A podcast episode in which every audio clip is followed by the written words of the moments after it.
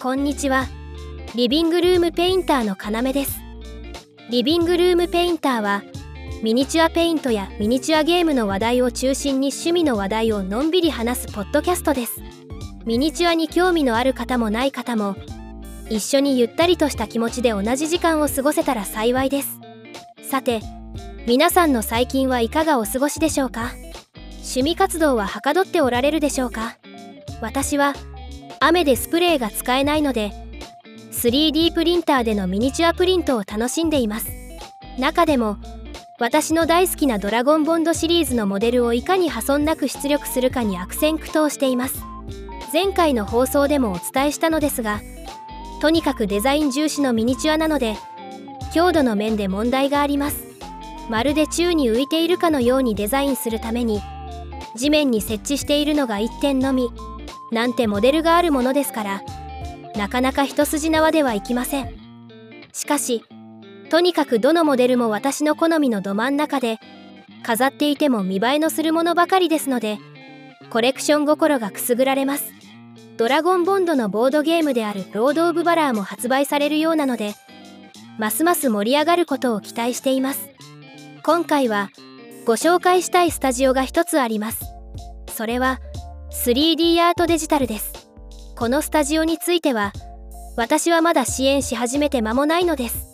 TRPG などで使われる 32mm サイズのモデルを配信しているのですがストーリーブックや背景資料などはほとんどありません。私は設定や世界観が大好きなのでそういう意味では支援している中でも珍しいスタジオだと思います。どのモデルも人の骨格をしっかり意識しながら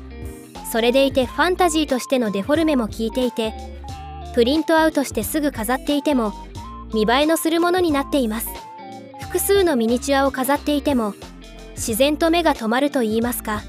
存在感のあるデザインだと思っています。少し話はそれますが私は支援しているスタジオの作品の中から歴史に残るような作品が出てほしいなと思うことがあります。今でこそ芸術家は孤高の存在。一人で作品を作り上げるものというイメージがありますがその昔芸術作品は工房で職人集団が力を合わせて作り上げるという時代がありました。その時代にとっては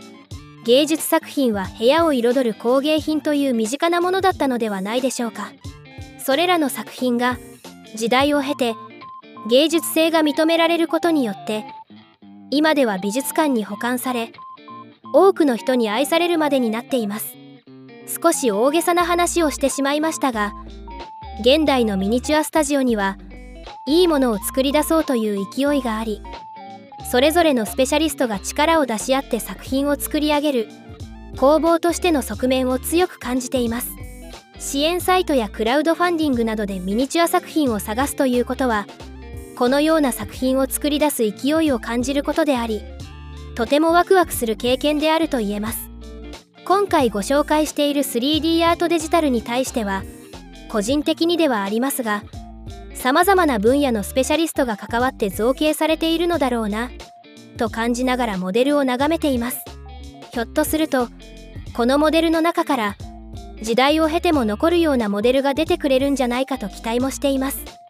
ミニチュアには直接関係ない話ですがこのスタジオのデザインメンバーはウクライナ人の方たちです。紛争が始まった頃は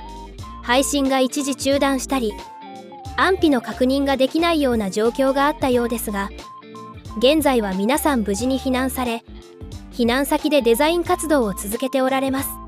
そんな中で創作された作品ですので私としても思い入れのあるものになっています。さらにこのスタジオのメンバーは避難先での食事支援のためにキックスターターで資金調達を募られていました。初めは自分たちが造形した作品を配布するという内容でしたがこの活動には多くのミニチュアスタジオからの支持を集め世界各国のスタジオが各々の代表的な作品を無償で提供し1000体以上の作品が寄付されました。これらの全てが支援の返礼として配信されることになり一生かかっても全てのモデルを作ることができないぐらいの規模になりました。ミニチュアという狭い趣味のつながりであっても世界的には大きな取り組みにつながる様子をリアルタイムで感じることができたのは私としてもとても感銘を受ける経験となりました。3D プリンターは一般家庭で扱うにはまだまだハードルが高いものですが近い将来。データから作り出された芸術が認められそれを作り出した芸術家が認められることによって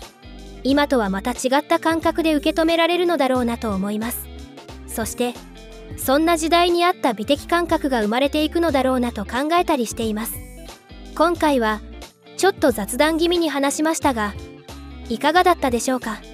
今後も様々な話題をお話しできればと思います。お送りしたのは要でしたご視聴いただきありがとうございました。